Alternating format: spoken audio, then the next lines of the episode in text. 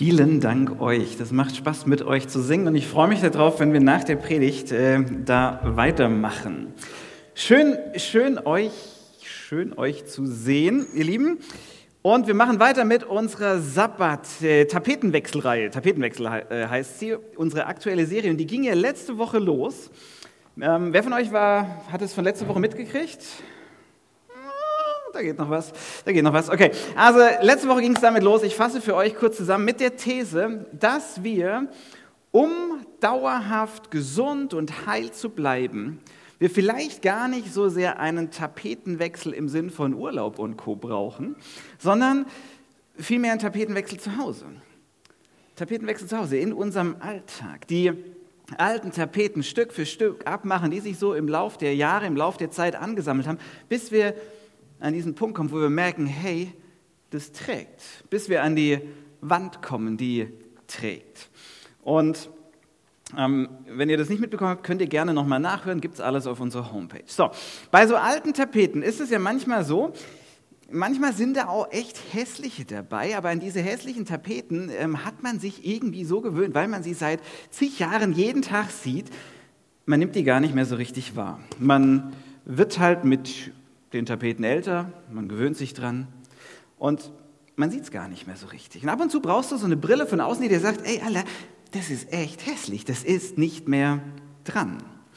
Wir hatten neulich so einen Moment bei meinen Eltern ähm, und deren Einrichtung, also Mama, wenn du das jetzt hörst, verzeihe, aber also, verstehst du, ja, die Einrichtung meiner Eltern ist nicht hässlich. Die ist nicht hässlich. Die ist, nur meine Eltern sind aus der Zeit, wo man nicht alle fünf Jahre sich eine neue Wohnzimmereinrichtung kauft.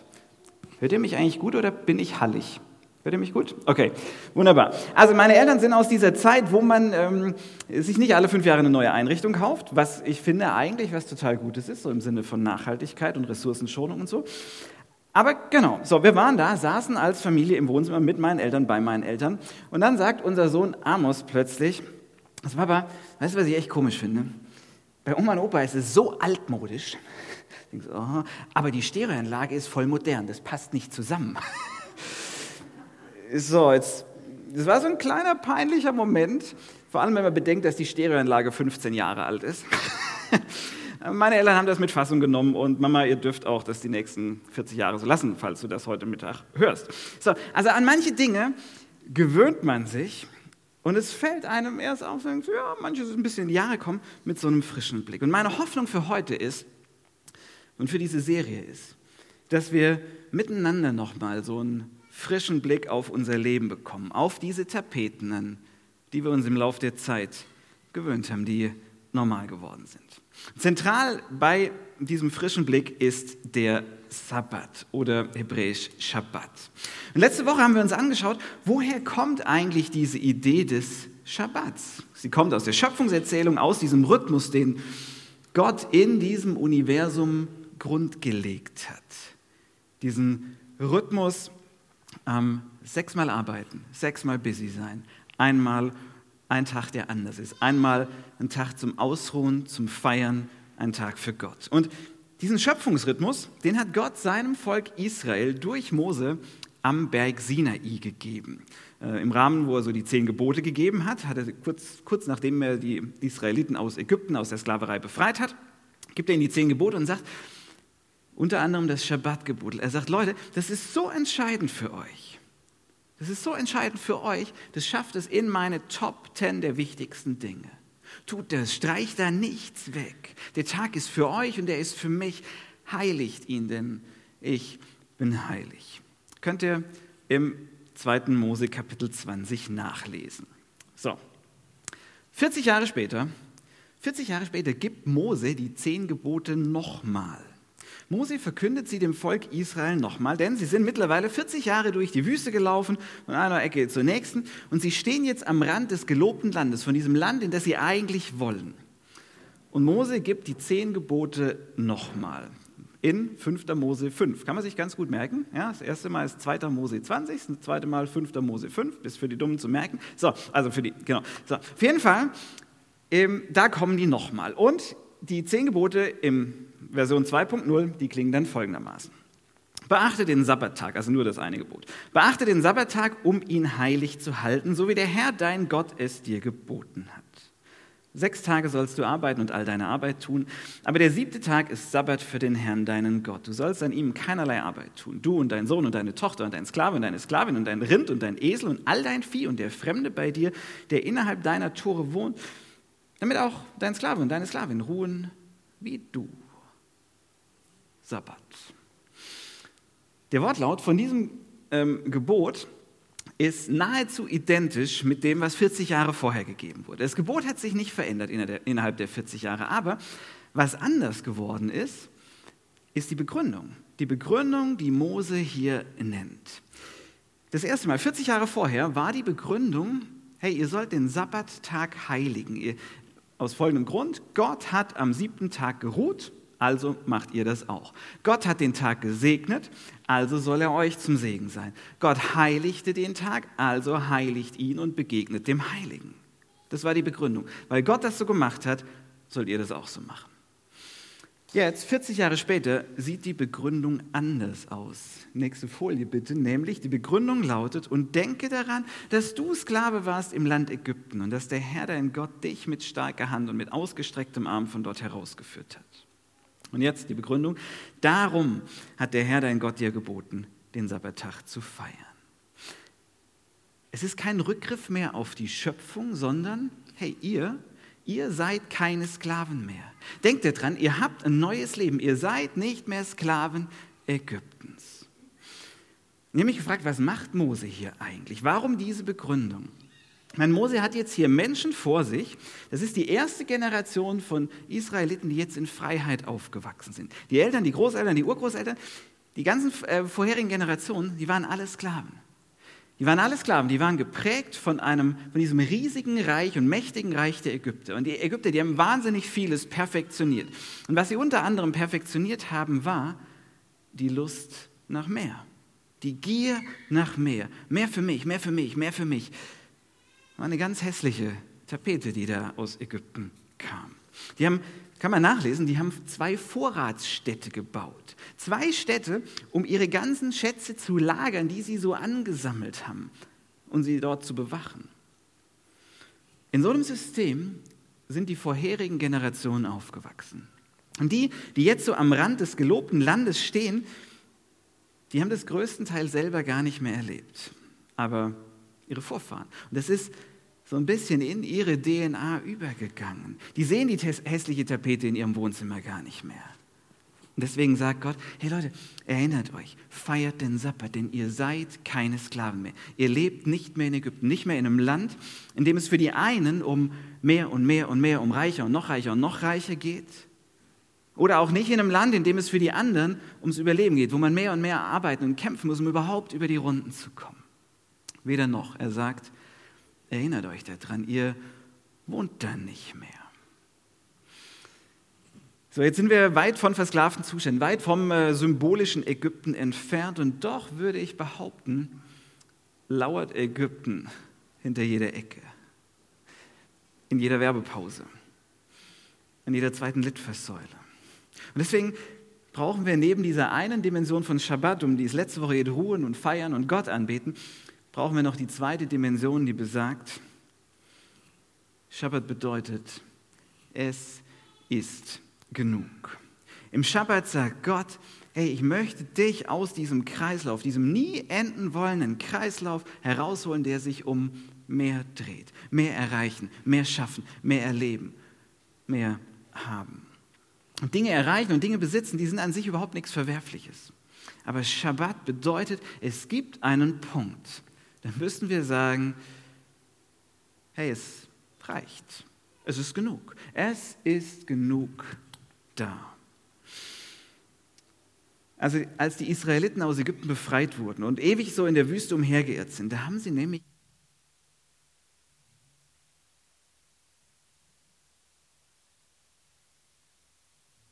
erlebt. Da haben sie, ah, jetzt sind wir wieder da. Da haben sie erlebt, als sie aus Ägypten befreit wurden, haben sie erlebt, ähm, als sie da so durch die Wüste gezogen sind, dass Gott sie versorgt. Jeden Tag gab es das sogenannte Manna, irgendwie Brot, das vom Himmel fiel. Komische, komische Geschichte. Aber jeden Morgen sind die aufgestanden und haben, sind aus dem Zelt gekrochen, sind rumgelaufen und haben so viel Brot gefunden, so viel Essen gefunden, wie sie für diesen Tag gebraucht haben. Jeden Tag haben sie das eingesammelt und am nächsten Tag gab es wieder Neues. Jeden Tag bis auf den siebten Tag. An diesem Schabbattag war nichts mit Aufstehen. Da war nichts mit Sammeln. Sondern wenn die am Schabbat rausgegangen sind, lag da nichts. Es gab nichts zu essen. Aber das war dadurch kein Fastentag, wo man denkt, boah, hoffentlich ist der bald rum. Es war keiner, an dem es nichts zu essen gab, sondern am Tag vorher. Am Tag vorher hat Gott die doppelte Portion gegeben. Er hat sie versorgt. Sechs Tage sammeln, ein Tag ruhen, feiern. Schabbat bedeutet, es ist genug, ich bin versorgt. Nette Geschichte, mit unserem Alltag relativ wenig zu tun. Bei uns liegt morgens kein Brot im Garten, wenn liegen da Kaninchenköttel oder äh, Schildkrötenkacke oder ja, irgendwie sowas, aber, aber kein Brot findest du bei uns morgens im Garten. Also was hat, was hat das mit uns zu tun? Jesus, von dem wir behaupten, dass er unser Zentrum ist, sagen wir als Kirche, in unserem Zentrum steht Jesus. Jesus, der unser Zentrum ist, der nimmt dieses Konzept von Sabbat als es ist ein Tag des, es gibt einen Tag des Genugs. Das nimmt er auf und führt es weiter. Und da wird es ehrlich gesagt relativ fies. Denn das, was er sagt, das hat es in sich. Und da geht es jetzt dann plötzlich nicht mehr um irgend, ja, so ein altes Gebot, zehn Gebote, das man vielleicht auch mal fröhlich ignoriert, weil das schadet ja niemandem so, ähm, habe ich jetzt halt gerade keine Zeit dafür, Pause zu machen, sondern so wie Jesus diesen Schabbat-Gedanken des Genugs weiterführt, müssten wir eigentlich, wenn wir ehrlich sind, sagen, nee, Jesus, sehe ich anders. Sehe ich anders. Glaube ich nicht. Ich äh, mache euch ein paar Beispiele. Jesus sagt zum Beispiel, seht zu und hütet euch vor aller Habgier, denn niemand lebt davon, dass er viele Güter hat. Oder er sagt, verkauft euren Besitz und gebt das Geld den Armen. Ja, komm, Jesus, ein bisschen, ein bisschen übertrieben jetzt, oder? Oder er sagt, ich äh, präsentiere euch hier sozusagen nur ein Best-of von Jesus Statement oder vielleicht soll ich lieber sagen ein Worst-of von Jesus Statement. Also äh, was er noch sagt ist, ähm, sorgt euch doch nicht um euer Leben, was ihr essen und trinken werdet. Auch nicht um euren Leib, was ihr anziehen werdet. Aber was sollen wir uns denn sonst Sorgen machen, Jesus? Ich meine, woher kommt das Wort Altersvorsorge? Sorgt euch genau daher.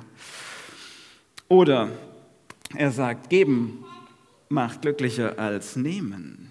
Oder er sagt, dann kommen irgendwann die Sorgen des Alltags, die Verlockungen des Reichtums und die Gier nach all diesen Dingen dieses Lebens. Und was machen all diese Dinge? Die ersticken Gottes Botschaft, sodass daraus keine Frucht mehr entstehen kann. Ach komm, Jesus, das kannst du nicht ernst meinen. Also, dass die schönen Dinge, um die es immer so geht, dass die nicht nur die Sachen ersticken können, sondern dass die sie ersticken. Und ich könnte jetzt noch ewig weitermachen. Wie gesagt, das ist ja das Worst of. Es gibt noch zig solche Aussagen von Jesus. Und die haben alle, die haben alle diesen Schabbat-Gedanken gemeinsam von, Leute, ihr habt genug. Hört auf, immer mehr zu sammeln, immer reicher werden zu wollen. Ihr habt genug. Es ist jetzt Zeit für Schabbat. Und ich weiß nicht, wie euch das geht, aber wenn ich das so lese und ich vermute, ihr seid nicht so anders, dann denke ich so, mm, Jesus, nee, das ist ein bisschen übertrieben. Das glaube ich nicht.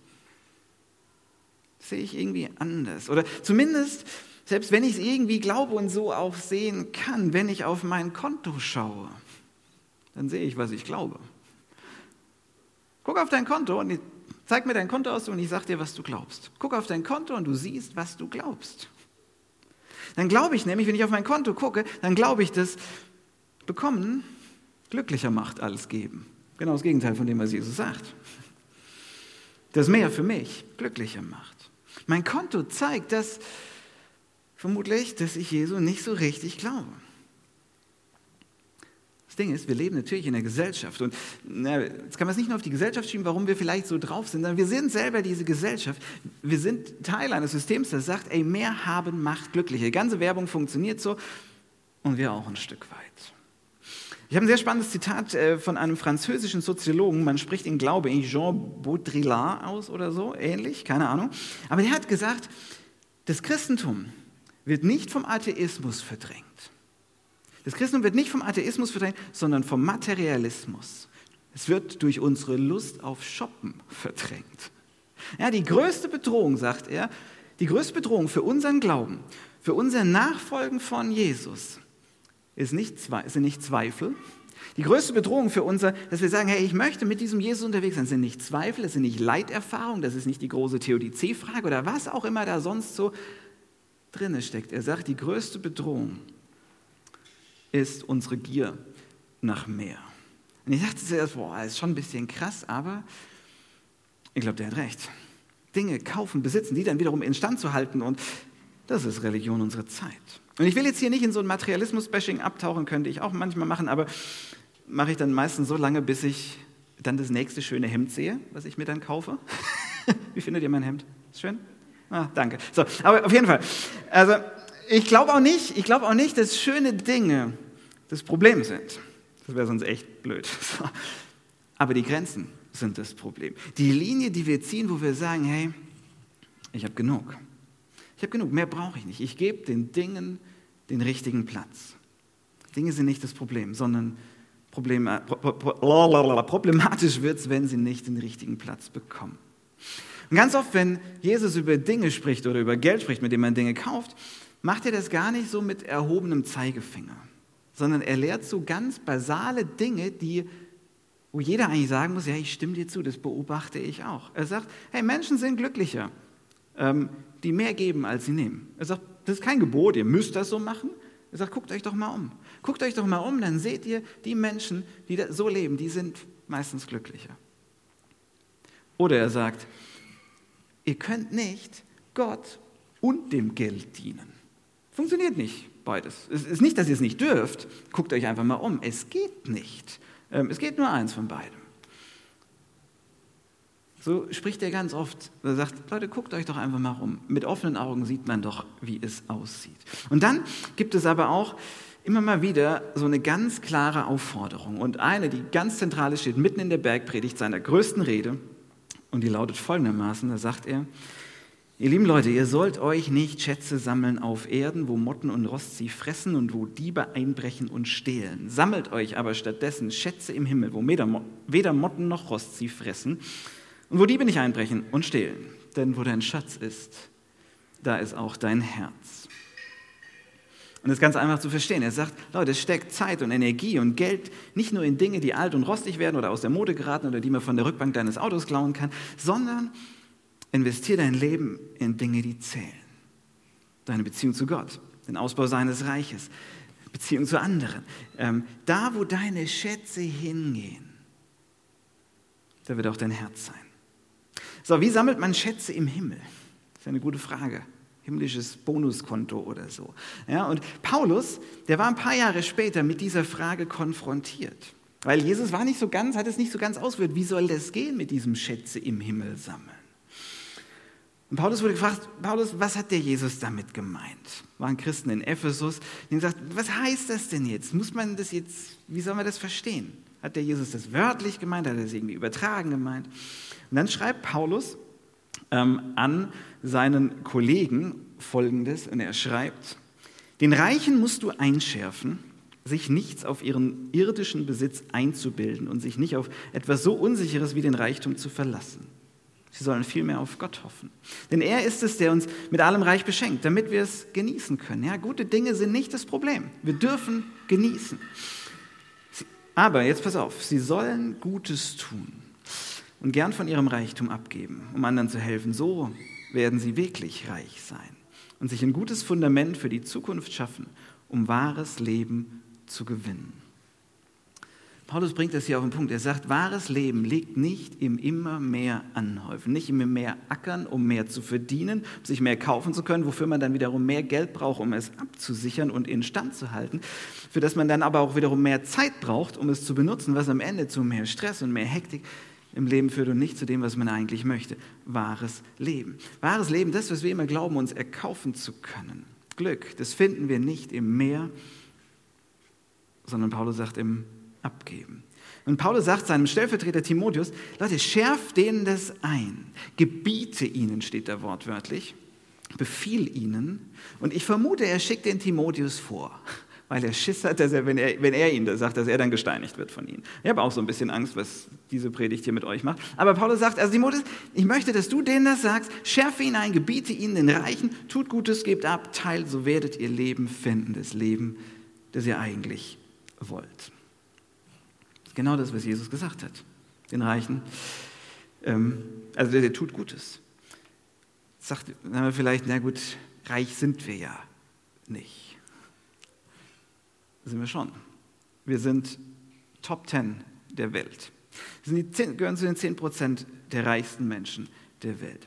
Und das Problem von, was ich dabei sehe, ist, dass diejenigen von uns, die wir sagen, hey, ich, ich folge diesem Jesus, ich, ich bin Christ, ich bin Christin. Das Problem, was ich sehe, ist, wir vertrauen diesem Jesus, zum Beispiel bei dem Thema Schuld. Wir vertrauen ihm bei den Dingen, wenn es um unser Angenommensein bei Gott geht. Wir vertrauen Jesus, wenn er sagt, wisst ihr was, Leute, meine Gnade, die reicht für euch alle. Die reicht. Wir vertrauen ihm, wenn es um unser ewiges Leben geht. Und glauben, hey, Jesus hat es für uns geregelt. Nichts mehr steht zwischen Gott und uns. Da vertrauen wir ihm bei all den Dingen. Aber nicht beim Geld. Wir vertrauen ihm nicht beim Shabbat 2.0, das besagt, Leute, denkt doch daran, ihr seid keine Sklaven Ägyptens mehr. Ihr lebt nicht mehr in diesem Land des Meer und mehr und mehr. Ihr lebt auch nicht mehr in diesem Überlebenskampf, wo ihr alleine nur für euch sorgen müsst. Ihr lebt in einer neuen Wirklichkeit, einer, in der ich euch versorge und ihr im Weitergeben wahres Leben erlebt. Ihr seid keine Sklaven Ägyptens mehr.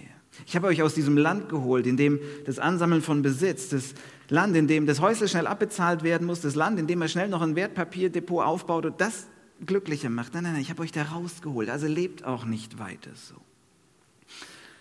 Und wir sagen, ja, Jesus, nee, nee, eigentlich nicht.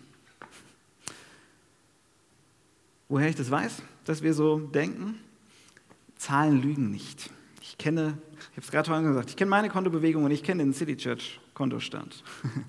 ich habe ich hab echt länger überlegt, ob ich diesen Bogen mache, aber ich mache ihn jetzt, weil ich glaube, dass er wichtig ist. Ich zeige euch jetzt eine Zahl und ich äh, frage euch mal, ob euch die was sagt. Das ist die 83. Wisst ihr, was diese Zahl bedeutet? 83? Ist das Doppelte von 41,5. Das ist fast schon der Sinn des Lebens. 42 ist der Sinn. Na egal, aber habt ihr nicht kapiert, macht nichts. Also nein, 83, 83, hat vergesst das, was ich gerade gesagt habe. 83 ist eine wichtige Zahl. Wir leben von Spenden, das wisst ihr. Und wir haben 95 Leute in der City Church, die gesagt haben, hey, ich habe diese City Church Zugehörigkeitserklärung unterschrieben. Ich bin ein City Churchler, eine City Churchlerin, ich gehöre hier dazu. Wenn ihr das noch nicht gemacht habt, kommt nachher auf uns zu, wenn euch das interessiert, können wir euch gern weiterhelfen. So, ähm, diese 95 Leute, die das bislang unterschrieben haben, die sagen, hey, ich bin fester Teil hier von der City Church, die geben durchschnittlich 83 Euro pro Monat. Jede Person. Und ich habe keine Ahnung, was ihr sonst so macht, ob ihr son wem ihr sonst so gebt, aber ich möchte euch fragen, wie sieht es bei euch aus? Lebt ihr Schabbat? Lebt ihr Schabbat auch in den Finanzen? Das wäre nämlich eigentlich eine andere Zahl. Das ist diese Zahl hier. 14. Ähm, und jetzt nicht, dass ihr denkt, oh cool, ich kann reduzieren von 83 auf 14 oder so. Na, Schabbat, die ursprüngliche Idee war, eins von sieben für den Herrn, für Gott. Das war die Idee. Nicht nur ein Tag, sondern auch in Bezug auf Geld. So hatte Gott sich das mal vorgestellt, nämlich 10 Prozent vom Einkommen, 10% von dem, was ich verdiene. Und dann sollten die Leute, das waren ja alles äh, Bauern und äh, so, die sollten den Rand vom Feld, den sie bearbeiten, stehen lassen, die Ränder stehen lassen. Für die Armen, die nichts hatten. Sie sollten auch, wenn sie einmal das Feld abgeerntet haben, nicht noch ein zweites Mal durchgehen, weil da immer noch irgendwo eine Karotte, eine Kartoffel und ein paar Ähren rumliegen. Sie sollten keine Nachlese halten, sondern all das, was du beim ersten Mal nicht erwischt, liegen lassen für die Armen. Und alle paar Jahre sollten sie den Armen ihre Schulden erlassen. Und wenn man das alles zusammennimmt, 10% vom Einkommen plus die anderen Dinge, dann kommt man grob auf 14 Prozent. 14 Prozent, eins von sieben. Shabbat. 14 Prozent weitergeben. Ich würde euch gerne jetzt mal fragen, sagt doch mal geschwind eurem Nachbarn. Nein, Spaß. Ich würde euch gerne fragen, lebt ihr Schabbat in euren Finanzen? Und wenn es, keine, wenn es nicht ein Siebtel ist, dann vielleicht mindestens ein Zehntel, der zehnte Teil, den Gott immer wieder so als Minimum nennt. Wir denken ja manchmal, oh, der gibt schon 10 Prozent, so, das ist aber richtig viel. Das ist, laut Altem Testament ist das echt ein Minimum. So. Und wenn du jetzt denkst und kurz nachdenkst, boah, 10 Prozent oder 14 Prozent, das wäre richtig viel Geld. Ey, dann Glückwunsch. Glückwunsch. Dann bekommst du durch deine Arbeit richtig, richtig viel Geld wenn 10% davon schon viel Geld sind. Dann bist du einer dieser Reichen, wo Paulus sagt, ey, erinnere sie daran. Erinnere sie daran, nicht an ihrem Reichtum zu kleben, sich nicht darauf zu verlassen. Stattdessen gebt ab. Wie sieht es mit dem Schabbat in euren Finanzen aus? Und ich weiß nicht, könnt ihr ganz entspannt sein, ich weiß nicht, was irgendjemand von euch spendet. Das ist auch gut, so will ich gar nicht wissen. Aber ich kenne diesen Schnitt von 83 Euro. Und ich kenne den Schnitt von anderen Gemeinden, die man mit unserer Gemeinde vergleichen kann. Ich weiß, was dort im Schnitt gespendet wird. Wir haben ähnliche Zusammensetzung, ähnliche Größe, nicht so eine coole Location, aber anyway. Ähm, und vielleicht geben diese anderen Leute ihre ganzen 14 Prozent an diese Gemeinde. Und wir City Churchlerinnen sind die einzigen, die IJM und World Vision und Brot für die Welt und sonstiges am Leben erhalten. Aber der Schnitt in so anderen Gemeinden, die man mit unserer vergleichen kann, liegt bei 130 Euro. Das ist der Schnitt. Ich lade euch einfach mal ein, hey, besprecht es mal mit jemand. Überlegt mal, besprecht es mal in eurer nächsten Mini-Church. Sprecht da mal drüber, offen drüber. Und ich weiß ja, über Geld spricht man irgendwie nicht. Aber warum denn eigentlich nicht? Warum sprechen wir nicht über Geld? Vielleicht deshalb nicht, weil es doch irgendwie so ein bisschen ein Götze geworden ist? So, warum ich das heute thematisiere, das hat zwei Gründe. Das eine ist, wenn ich an die City Church denke und ich spreche jetzt ganz offen, dann haben wir momentan die Situation, dass wir zurzeit mehr Ausgaben haben, als dass wir Einnahmen haben.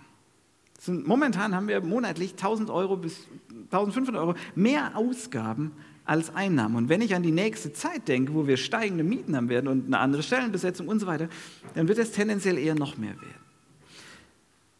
Wenn wir miteinander anpacken würden, Schabbat im Sinne von, hey, ich habe genug, Gott versorgt mich und ich gebe ab. Wenn wir das leben würden, wenn wir auf diesen 130-Euro-Schnitt kämen, dann wären wir nicht nur irgendwie finanziell safe, sondern wir könnten wirklich die nächsten Schritte angehen und investieren. Wenn wir miteinander unsere Schätze so investieren würden, dann würde, ich bin zutiefst davon überzeugt, dann würde Gottes Reich hier nochmal den nächsten Schub bekommen. Es könnte nochmal anders wachsen, bin ich felsenfest von überzeugt.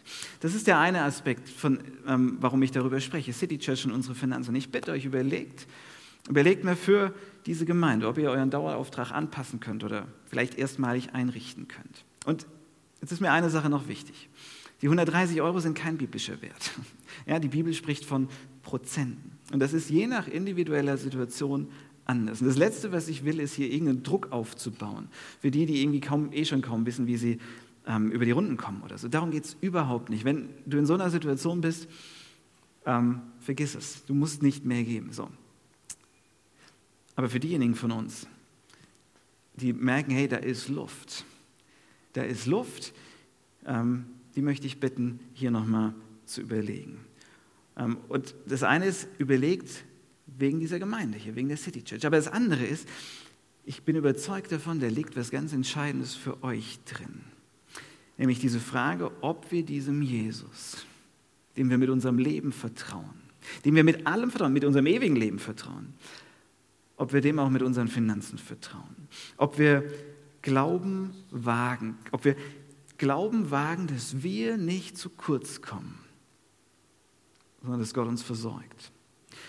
Und ihr könnt mir glauben, ich weiß, wie sich das anfühlt. Vor allem in so Momenten, wenn in einem Monat der Urlaub ansteht, die Gefriertruhe kaputt geht, das Auto nicht durch den TÜV kommt ähm, und eine größere Reparatur zusammenkommt. Hatten wir zum Beispiel im Juli. Ähm, es ist, fühlt sich irgendwie nicht gut an. Und dann ist dieser Moment, wo du denkst, na gut, ich könnte ja diese 10, 11 Prozent mal diesen Monat weglassen. Dann kämen wir irgendwie smoother durch den Monat ist diese Gefahr, diesen Schabbat zu kürzen. Ja, ich komme gerade nicht dazu, einen Tag Pause zu machen, weil ich es gerade so busy, also lasse ich es weg.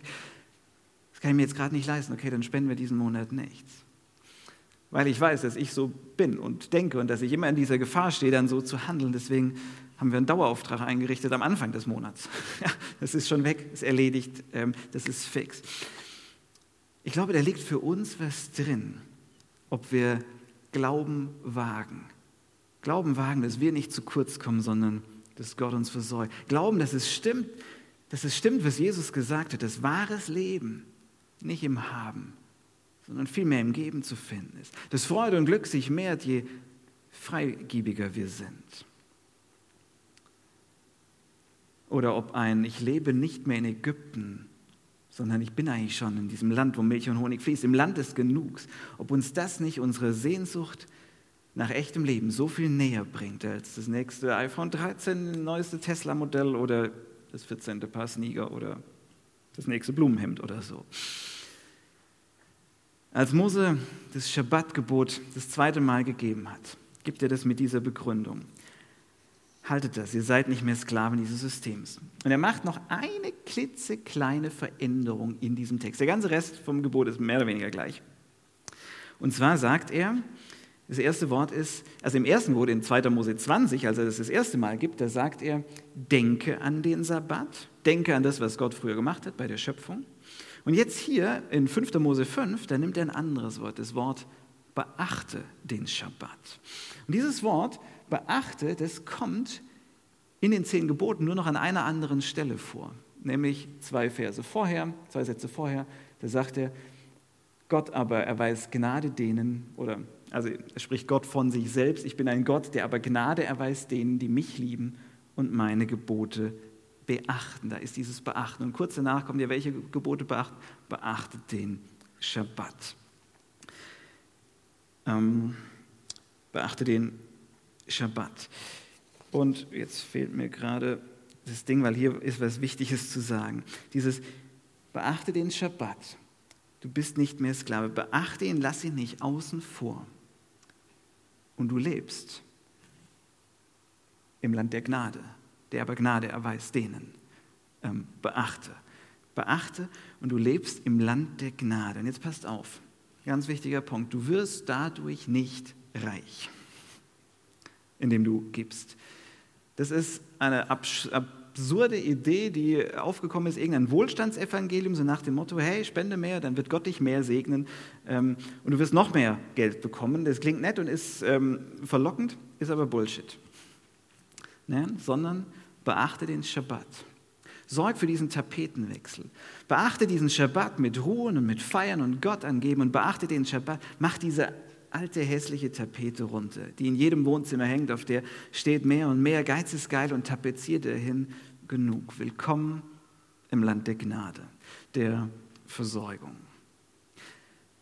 Das ist dieses Joch, von dem Jesus spricht, dieser Lebensstil, von dem er sagt, wenn ihr das macht, dann wird eure Seele Ruhe finden. Da wartet dieses wahre Leben, Leben in Fülle. Gott segne euch und eure spannenden Schabbatgespräche, über die ihr in den nächsten Tagen, vielleicht zu Hause heute Mittag oder in der Mini-Church oder wann auch immer, die ihr dann führen werdet, über 10, 11, 12, 13, 14 Prozent. Er segne eure Gespräche und Gedanken, euer Ringen um euer Genug. Und jetzt ist auch von mir hier genug. Ist ja schließlich Schabbat. Amen.